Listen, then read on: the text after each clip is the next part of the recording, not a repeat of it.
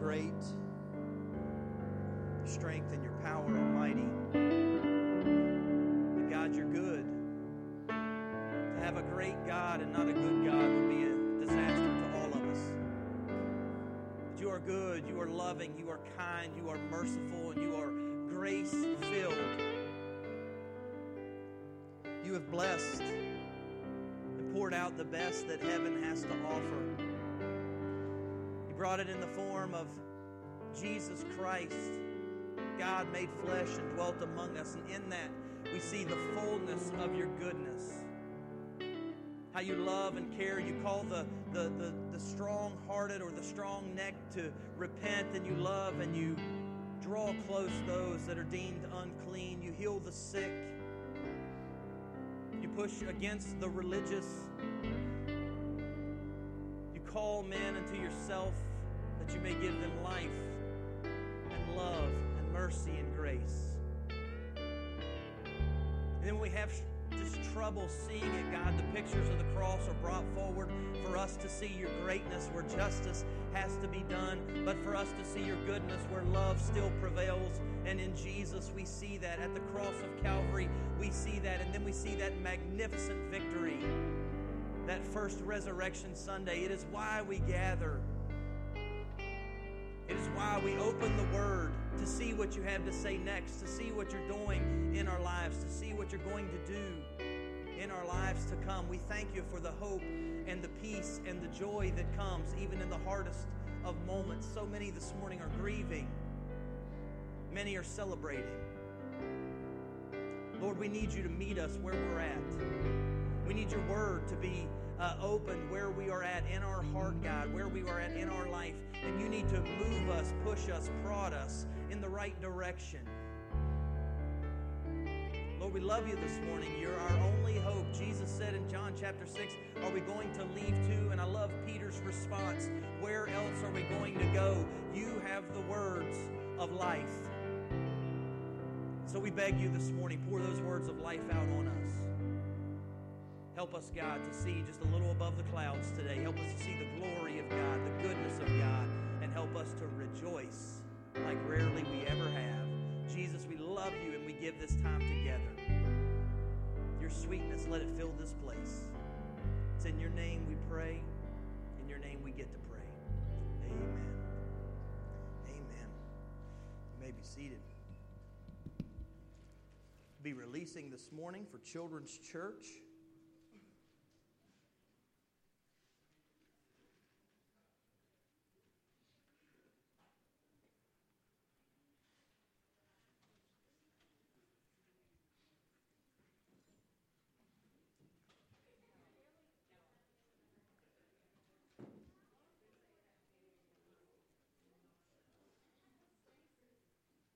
Lord has been so good to our church, this is almost an intermission.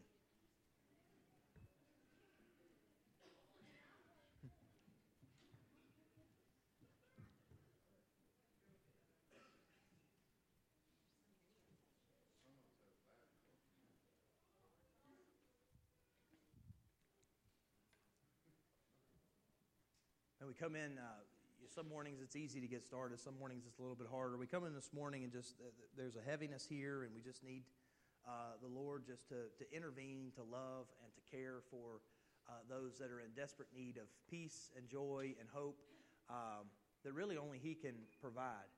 And you and I, uh, we find ourselves in moments where um, all this theology that we've talked about for years, all of these things that are lofty and high and lifted up, uh, that are you know, hard to grab or whatever else. There comes a, a moment in time in our lives when those things really matter. And it's why we shouldn't run from words like theology. It's definitely why we shouldn't uh, avoid deep passages of Scripture because you and I are going to be forced into a moment. Our children are going to be forced into it where you know you have to pick what you actually believe, and your your theology and the way you live your life. They're going to match up. And that's why ours needs to be deep and strong and robust. Because the life that we're living, there are going to be moments that are strong and hard. And we're going to be very, very needy. And sometimes in those moments, the only thing you have to grab a hold of, the feelings will not be there. Listen to me very carefully. This is why you and I take every thought captive. There will come time in your life when the feelings won't be there.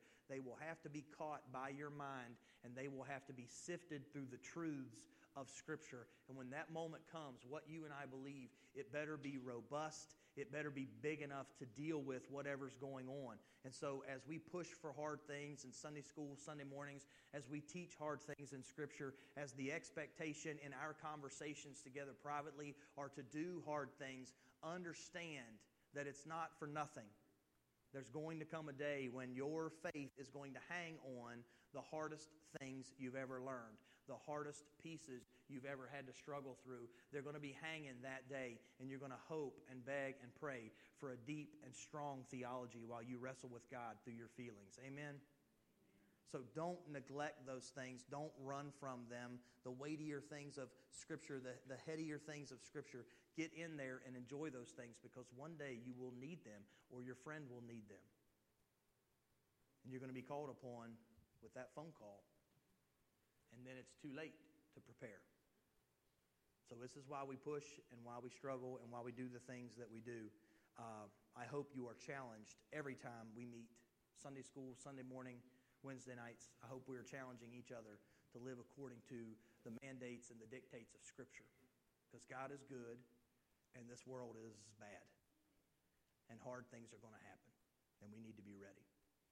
And if six months ago we didn't believe that was a reality in our culture, these last six months has taught us otherwise. Right? The most prosperous, wealthiest, safest nation in the world has been brought to its knees. So you and I could be given that check that this life is not secure.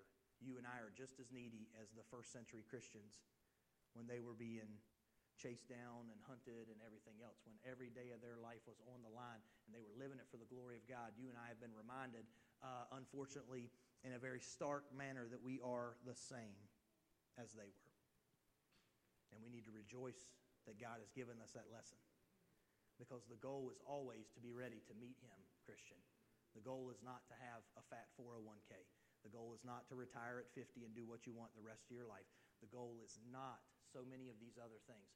The goal is when you and I meet Jesus face to face, the goal is to hear, Well done. And a lot of times, the hardest things in your life will be the only things that prepare us for that. As we look today, we're going to uh, we're going to be in 1 Samuel chapter 31. We're going to come to the end of the life of Saul this morning and, and tying these pieces together of the heaviness of just the moment and the things that we've gone through. I'm going to, to leave you today with, with a word that is uh, so often neglected. It's so often neglected because, in order to preach about it, in order to, to push against it, you and I have to be willing to admit that we're wrong. Ooh. Right? Nobody likes that. Nobody likes that. Our flesh pushes against it just to admit. And the idea of repentance that we're going to get to later, we're going to see it in the life of Saul because what's so damaging about his life is I'm just going to throw it to you now and you can chew on it in the back of your mind. Saul lived a life void of real repentance. And so, the, he, so though he started with some serious potential, he lands in the realm of utter curse. And he does so because he lives void without biblical repentance. So, where we've been the last couple weeks as we get back into, uh, I missed two weeks ago. Thank you, Justin. Enjoyed uh, the sermon, enjoyed the music, really enjoyed the whole service uh, that I was able to watch on YouTube. Very thankful uh, for those that are working so hard to get us technology wise uh, up to speed, and you're doing a great job. So thank you. Uh, I was able to watch half on vacation and then half home last week, but really enjoyed uh, the sermon. That we're, we're not we're going away we haven't been before right? And to chase or to follow hard after the Spirit of God, the ark of God, to see God move and to go with it is a wonderful message for our moment. You understand, no matter what happens tomorrow, you and I still have that access to see God work, to watch where He's going, and follow hard after it. We still have that access, no matter what the details are when you and I roll out of bed tomorrow. God is still working, the plan is still going forward, and this stuff has not caught Him off guard. So, three weeks ago, we talked about the fool, a fool, and the peacemaker, right? Nabal, David, and Abigail. We talked about the difference between a lifetime of being a fool, a foolish moment, and then how Abigail enters in as a mighty peacemaker and somebody that even Jesus would point to later, right? As a blessed individual. Blessed are the peacemakers. So we looked at how we could be a part of that. We talked about the guardrails of grace later on.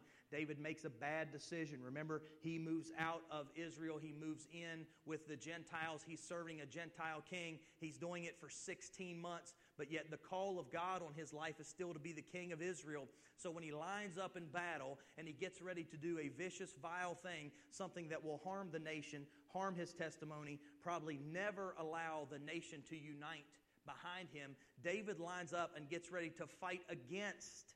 He's fighting for the Philistines. He's getting ready to fight against the nation of Israel. And if you remember in that passage, the, the Philistine commanders come forward and they say, We're not going to battle with him. You need to send him home. And the point of that sermon was simply this you and I, at times, are getting ready to make a bad decision, and God removes that opportunity out of our hand. But most of the time, we end up being insulted, frustrated, or think God is hurting our plans when what he is really doing is saving our future.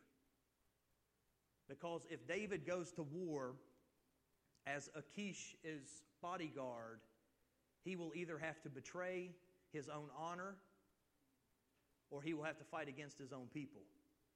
And he has worked himself into a position where there's no getting out of it without hurting the rest of his future. And God intervenes in a way that he didn't understand then. If you remember when we read that passage, David is offended. David is angry. What have I done in the last 16 months of your service? What makes you think I won't be a good servant? And Achish says, You just need to go because the commanders have spoken. And in that moment, David doesn't understand, but God is removing a really bad decision one way or the other. Because David has given his word, he will be a good soldier for King Achish, but he's also to be the next king of Israel.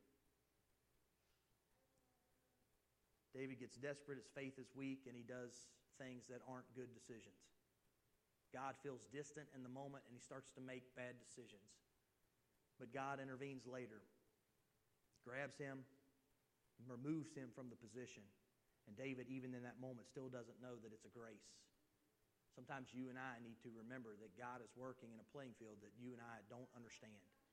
He can see your future. He knows your heart. He knows the blessings that you need. And sometimes the hardest things that you are going through are to protect you from who you would become or what your future would look like if you got that thing, that promotion, that new job right into that school.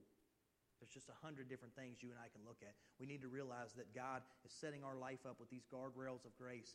God's plans have not changed. He, his will for and promises to David are still intact, and he will do what he needs to do to make sure David is ready. What a wonderful passage that was to dig in and to see God's goodness and God's sovereignty over these situations. But today, as we walk through the story, we, back, we rotate back into King Saul. We, wrote back, uh, we rotate back into his life in 1 Samuel 31, and actually, we're going to come into the last moments of his life.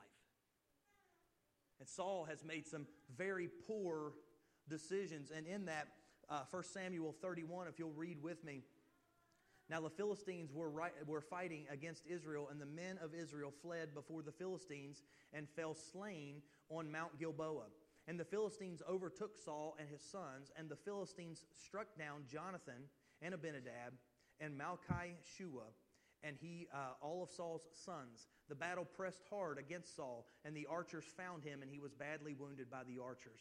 Then Saul said to his armor bearer, Draw your sword and thrust me through with it, lest these uncircumcised come and thrust me through and mistreat me. But his armor bearer would not, for he feared greatly. Therefore Saul took his own sword and he fell upon it.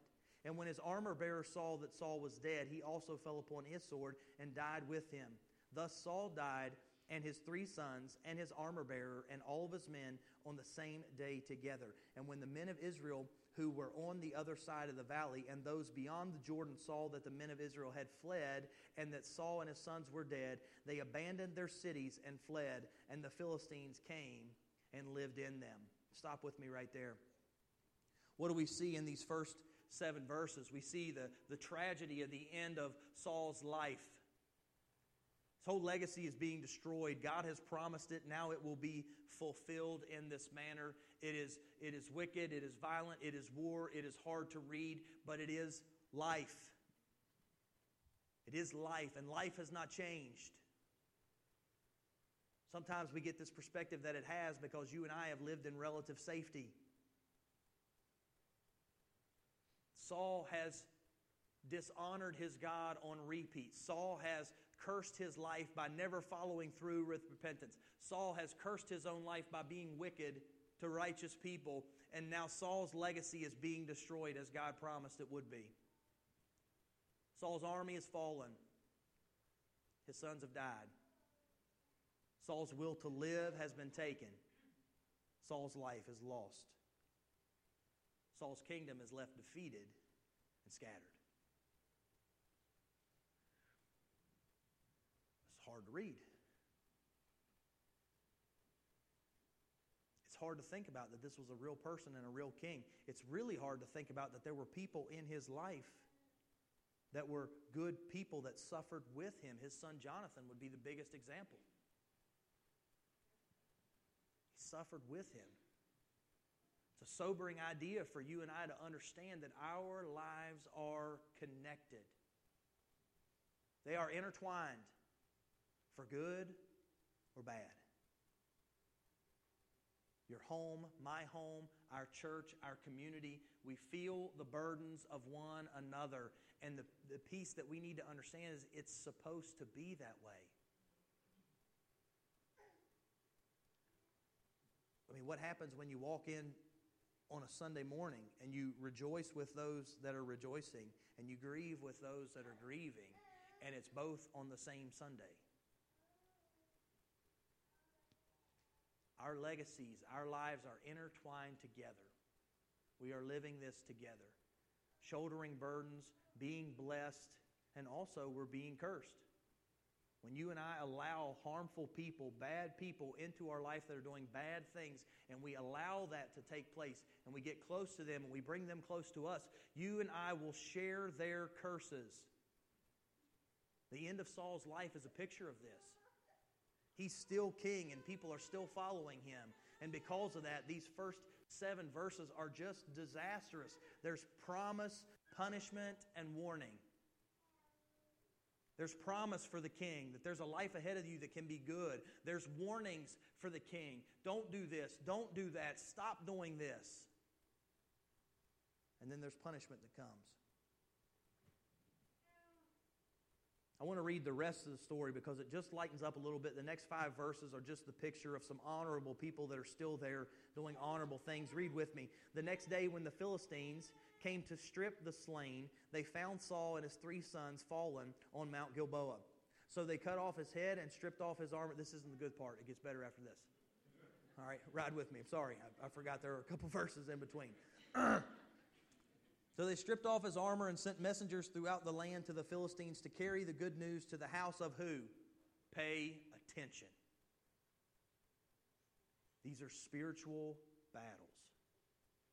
And we always share them with our gods.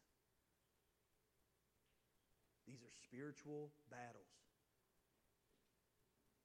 Molech and Dagon and whoever, whatever idol they're, they're running pieces of Saul's body into didn't share the victory. It wasn't there. God mocks them. And in the chapters 40 to 50 of Isaiah, God mocks all of them. If you remember, the statue of Dagon it's knocked over. They pick him back up, and God knocks him over again and lops his head off and his hands off, showing that he's not alive and he's not even helpful. He can't even take care of himself. But pay attention. These are still spiritual battles. Human beings are spiritual beings. And so in this moment, they're going to walk these pieces into where the house of their idols and to the people. They're going to put his armor in the temple of the Ashtaroth, and they fastened his body to the wall of Bethshan. But when the inhabitants of Jabesh Gilead heard what the Philistines had done to Saul, all the valiant men arose and went all night. They took the body of Saul and the bodies of his sons from the wall of Bethshan, and they came to Jabesh and buried, uh, burned them there. They took their bones and burned them under the tamarisk tree in Jabesh, and they fasted seven days. See, the life of Saul has ended, but I want you to understand something. The honor of the people around him did not. And so when his life ends and the honor does not, good men and women won't allow God's honor or Saul's honor to be stolen. You know, it's hard. It's, it's hard to equate this into what's going on in our culture. And so I'm just going to try my best because I'm kind of deviating right now just a little bit. But I want to apply this moment to the day we're living in. It's hard to figure this out because uh, these, these battles that we are fighting against, these, these spiritual uh, wars that we are partaking in that have a physical manifestation where people are running around on this side or that side, it's a little harder to pick this out because they're not running these victories into temples and laying them at idols, but it is still the same kind of battle. You and I battle not against flesh and blood. We battle against spirits and principalities. Satan himself is called the, the, the, basically the prince and the ruler of this world. Right now, he has been given a certain amount of authority, and his minions are working all over the world. They lie, they deceive, they accuse.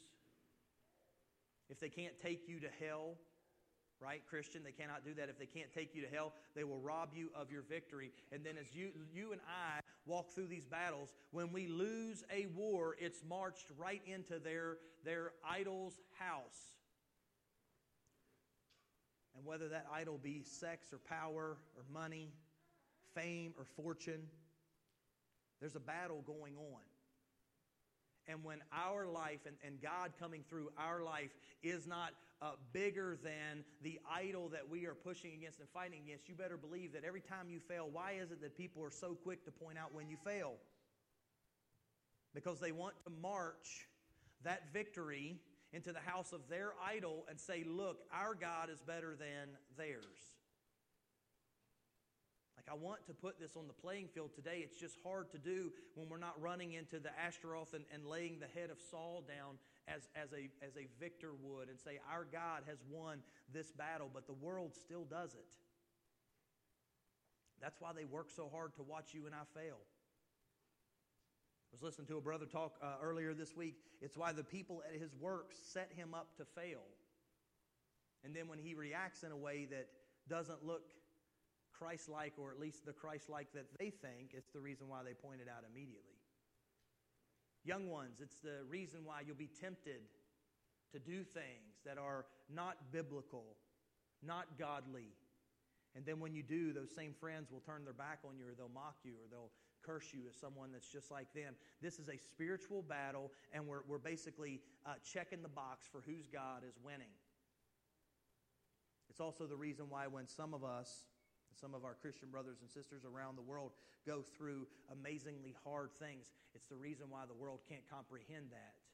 It's a reason why Jesus said one of the pieces that he'll look at is he'll say that the way you all love each other, the world will know you love me. It's the reason why the church is so important, why Jesus' people is so important. Why? Because that's a victory in God's box. When you and I have things in our life that are bigger than everything this world would mandate tear us apart, the world looks at that, and not only do they say that is different, but many of them will gently whisper, I want something like that.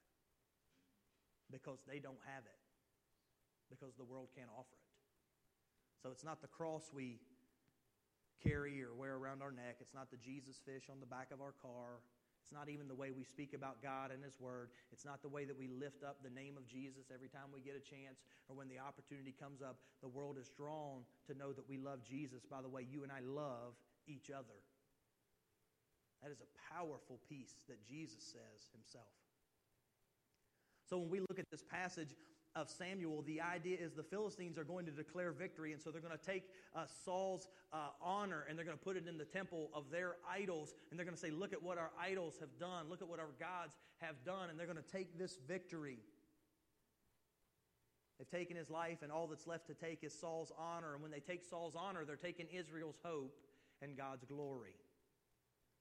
See, so the men that act honorably next aren't just doing that for Saul. They're doing that for the nation and for their God. You and I can honor positions and help the hurting. How do we react when an ungodly person dies? We can help the hurting. We can love them and help them grieve. We can show honor to our God by the way we honor those that are left. So we need to be very careful because this passage is really kind of hard to see as, as something that's uh, you know black and white that we can apply today and just kind of walk through. I will say this: we don't gloat in the death of the wicked, unlike so many people on social media uh, that love to uh, honor the death of godly men and women with snide comments and nasty remarks. And even this week, we see as, as uh, Herman Cain went home to be with the Lord, uh, the reaction of so many is just disheartening. We live, we live with evil people. That's not the way we react. God takes care of the judgment. You and I need to help and love those that are left. And we need to take those moments to honor God. So let's look through the, Saul, the, the life of Saul quickly. We're just going to see this lesson in potential. And then we're going to walk through uh, these areas that you and I have talked about in the last couple months. Because I want to wrap this thing up. We've seen the consequences of the decisions that have been made in the weeks that you and I have talked about already. Most of these stories we've already talked about. So this was like a major review. But what do we see as potential? What have we seen from Saul? 1 Samuel chapter 9. Am I not the least of these? Why then have you spoken to me this way? What's going on in that passage? Samuel, the prophet, has met Saul. And he's told Saul some fascinating things, including the idea that he's going to be king. This reaction is amazing. The humility of the moment is spectacular. Am I not the least of the tribe of Benjamin? Why are you speaking to me in such a way? I mean, Saul could have already been puffed up. He could have already been proud. He was head and shoulders above all the other nation. He was the man that they picked to be their king. He could have been prideful already, and yet he finds himself in a position of humility. What happens a couple chapters later? There's an ultimatum given to the, one of the, the towns in the nation of Israel, right? You're going to serve us or you're going to die. We're going to basically mutilate you for the rest of your life, but you will live or we'll come and we'll slaughter you. And as Saul hears this as king to be, he comes in and he says, Why are the people weeping? What happens right after that? Says the Spirit of the Lord rushes upon him, and he's getting ready to be bold and brave. Why are they grieving? Why are they weeping? Do we not serve the God of the universe? My people will not hurt. My people will not grieve. And so we see two pieces of wonderful, wonderful potential. But listen, friends, here's where Saul loses it with humility. If humility is partnered with gratitude, it is the greatest of earthly foundations. Listen to me very carefully. Humility has to be partnered with gratitude because if not, the enemy will taint it and make it cowardice. You say, What does it look like for me, the Christian? Let me give it to you this way You've been saved, redeemed, you're a child of God. Dare we even say enlisted in his army? Now, you were called forth in your life to go do something with that. And you could say, well, man, that sounds amazing, but that's really not for me. It's just a slight twist as opposed to that sounds amazing. That's not within me, but if God says it's so, then so be it. If the Lord wants that done, then so be it. We all marvel at the way Mary reacts to the angel. Why? Because it's humility and gratitude. If that's God's will, then let's do this. If you don't wrap humility and gratitude, it will become cowardice because it has nothing to hang on to. How can you be humble and grateful? Because God knows you and God knows me and He loves you dearly and He wants to use you magnificently for the kingdom. Do you see how this works now? I've told you for years that self esteem needs to be destroyed. Like that language needs to come out of our mouth and never hit it again. It needs to be removed from our heart. Why? Because you and I have something better than self esteem. When I really start to look at myself, I am not happy with what's there. It's evil, it's vile, it's manipulative. It wants to do this, it wants to do that, it wants to lash out, it wants to be like the enemy. But when I look there and I know that God loves me and He has saved me and He has put a new heart and a new person inside of me, the Holy Spirit now living through me, then I can be humble and I can be grateful. Saul's humility is not found wrapped in gratitude. Your bravery has to be coupled with faith. When your bravery is coupled with faith, it leads to an unstoppable force for good. We see glimpses that Saul is humble. We see glimpses that he is brave, but we don't see glimpses of gratitude and faith. As his life pushes forward, we will actually see that those two things are not only missing, but they get progressively worse. See, Saul's life is a call to repent. It is a call to repent. Saul lives in a manner void of real repentance. 1 Samuel 9, or 1 Samuel 9, Samuel uh, uh, speaks to him and tells him what's going on. What happens immediately? 1 Samuel 10, Saul refuses to tell his uncle what he's actually been told. Remember that story? We've talked about it.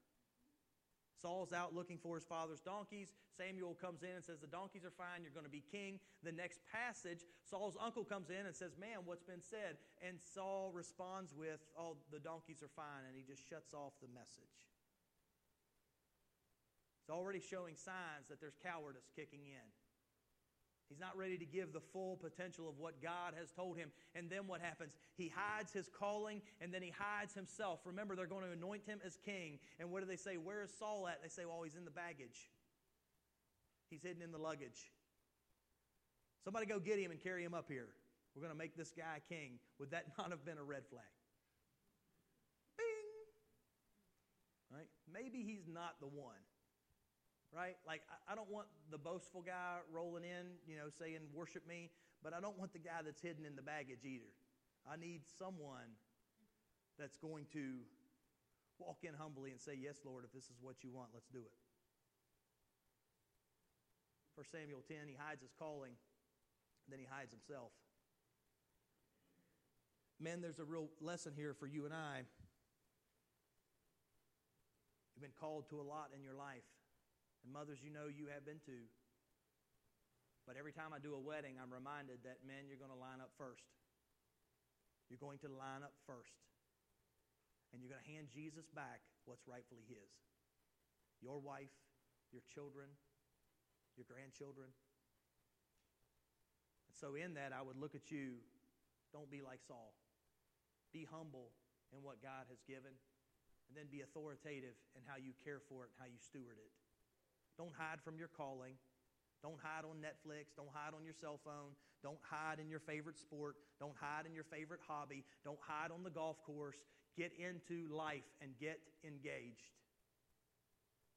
Do not hide your calling or yourself. Because there will come a day that you can't when the person asks for back what is his.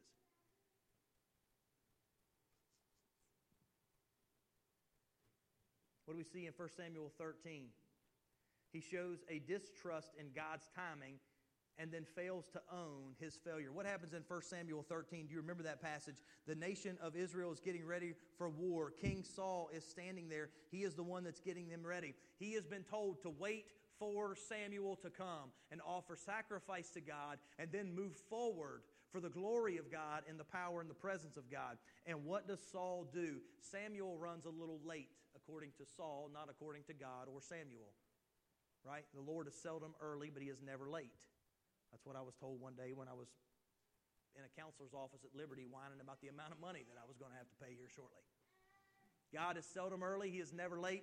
Saul doesn't know that lesson, he doesn't learn that lesson, so Saul takes the position of Samuel and he offers sacrifice to God. As he finishes that moment, guess who shows up? Samuel. Saul, what have you done? He waited seven days, the time appointed by Samuel, but Samuel did not come to Gilgal, and the people were scattering from him. So Saul said, Bring the burnt offering here to me, and the peace offering. And he offered the burnt offering. As soon as he had finished offering the burnt offering, behold, Samuel came. And Saul went out to meet him and greet him. And Samuel said, What have you done? And Saul said, When I saw that the people were scattering from me, and that you did not come within the days appointed, and that the Philistines had mustered at Michmash, I said, Now the Philistines will come down against me at Gilgal, and I have not sought the favor of the Lord. So I forced myself and offered the burnt offering. And Samuel said to Saul, You have done foolishly. You have not com- kept the command of the Lord your God, which he commanded you. A disaster has just happened. And you say, What does it look like to deal with someone that will not repent? It looks just like that passage. Saul says, You did the wrong thing. They were leaving me. This is what God wanted, so I forced myself. And he never repents. He loses the kingdom in that moment. In a rash decision, he shows distrust in God's timing and then he fails to own his failure. The form and the practice over relationship is what Saul is falling for right now. Instead of resting in God and trusting in God, Saul thinks the form matters more than the relationship. So I have to do this, but I will sacrifice obedience to do it. And so he goes against what God has commanded in that passage, and then he blames everyone else in the world except himself. Believers, listen to me. You cannot apologize like this. You couldn't do it at the moment of salvation. You can't do it one minute after that. At the moment of salvation, if you walk in and you say, God, you're cool and I appreciate this, but you know, if they hadn't done this and you hadn't made me this way, and some of these things weren't so fun and so good that you had given me, then I, okay, but yeah, all right, I probably shouldn't have done that stuff. That's not repentance. I have broken your law. I have broken your will. I deserve hell and death, and yet you give life. Save me. Make me one of yours. Use me, mold me, and make me new. Such a huge difference between conversion, discipleship, and salvation. You and I cannot repent like Saul, not the moment we got saved and not any time after that. How about 1 Samuel 14? He makes a def- desperate attempts to satisfy his pride, costing him dearly. What happens in 14? Saul looks and says, I've been dishonored, so we're not eating until my honor is restored. His son doesn't hear that, has a little dip of honey off the battlefield. He ends up winning a huge battle. And then all of a sudden, Saul says, Whoever crosses me will die. He's going to have to kill his own son because he made a desperate attempt at his own pride. And in that, the men of the, of, of the army stand up on Jonathan's behalf and save his life. But Saul is all about satisfying his own pride. How can a man start so humble and now end so disastrously? How about 15? Saul defies God's commands again. And when called to account for it, what's he do? He does the exact same thing. He blames others. What happens in this passage? God says, Go wipe them off the map. They have done wicked, horrible things. Leave nothing. There should be no remnant. So Israel goes out and they fight a war and they win a victory. And they come back in, and guess who shows up again? Samuel. And Samuel walks in, and Saul says, Man, God has done it. We have been victorious. And Samuel says, Why do I hear the bleating of sheep? If you've been victorious and done what God asked you to do, why do I hear the bleating of sheep? Saul once again rotates right back into it. Well, uh, the people wanted to offer a sacrifice to God, and you know how uh, hardcore they are, and it's really hard to, to deal with when they get all frenzied up. He blames others, he disrespects his own position as king.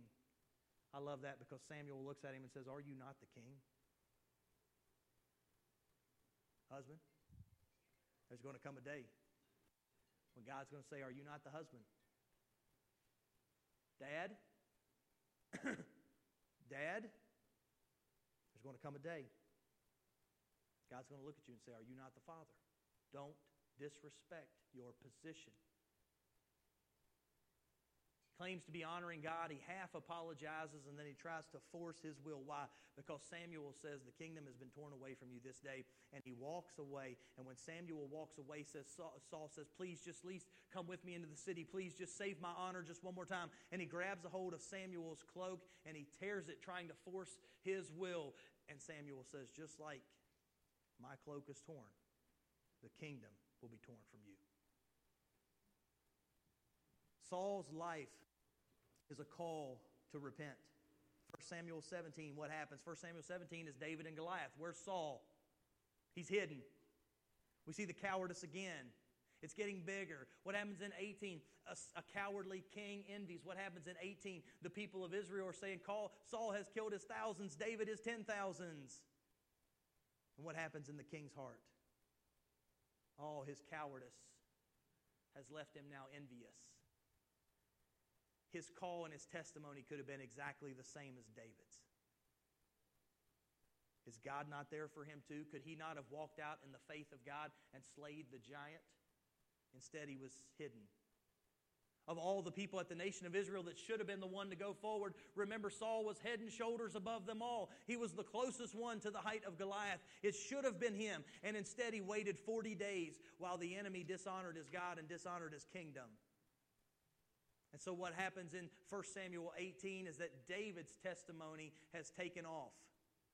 And now Saul is envious. In 19, what's he do? He tries to kill David. An evil king tries to kill a righteous man. 1 Samuel 22, the evil king kills the priests of God at Nob. He slaughters the men of God because they unknowingly gave David aid. They gave him a bite to eat and a sword. So, what's the evil king do? He slaughters them. And the day before he dies, what's he do in 1 Samuel 28? He reaches out to the witch at Endor. He reaches out to the demonic for help.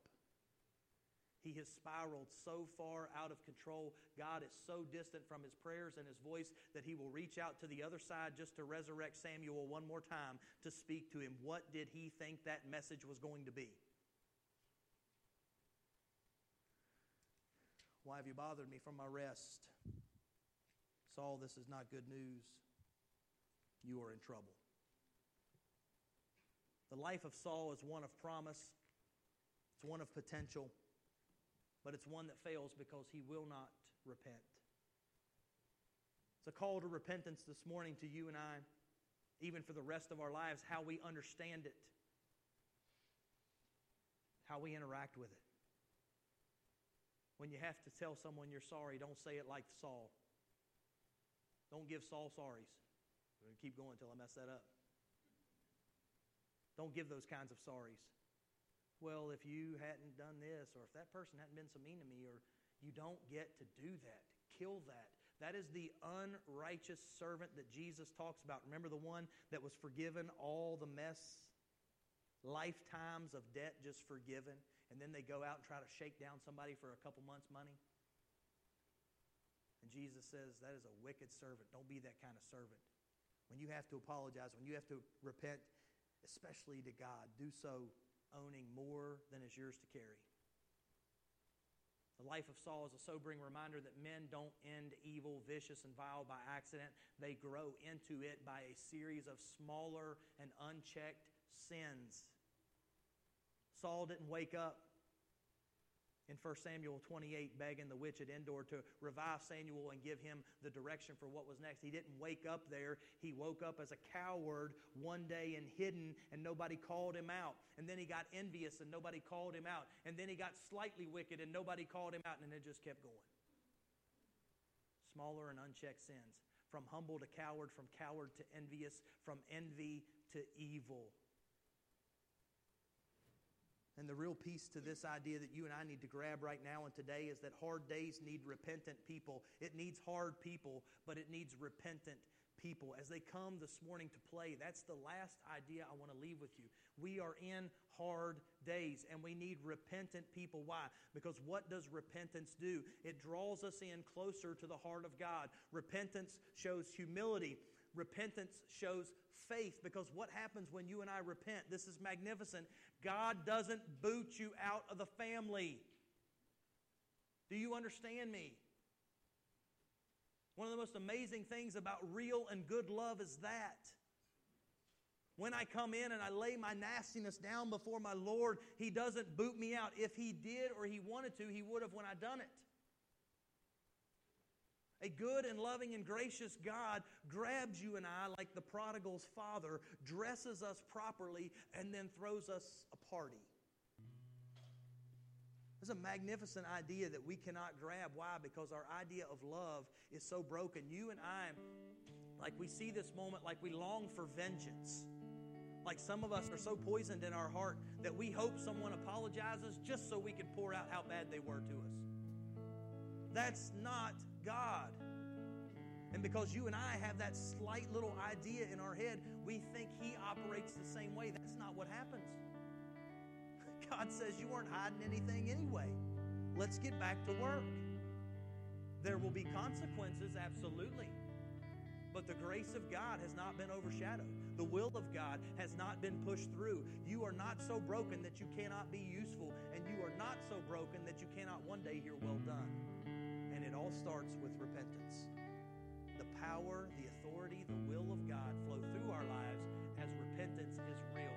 Do not apologize like Saul. Apologize like David, Psalm 51. If you want to see what real repentance looks like, go to Psalm 51 today and read that as your homework, and you will see it. Most amazing piece is simply this David says, Against you and you alone, God, have I sinned. The whole story is not about God and David, it's about what David has done to Uriah and his wife and the child and the nation.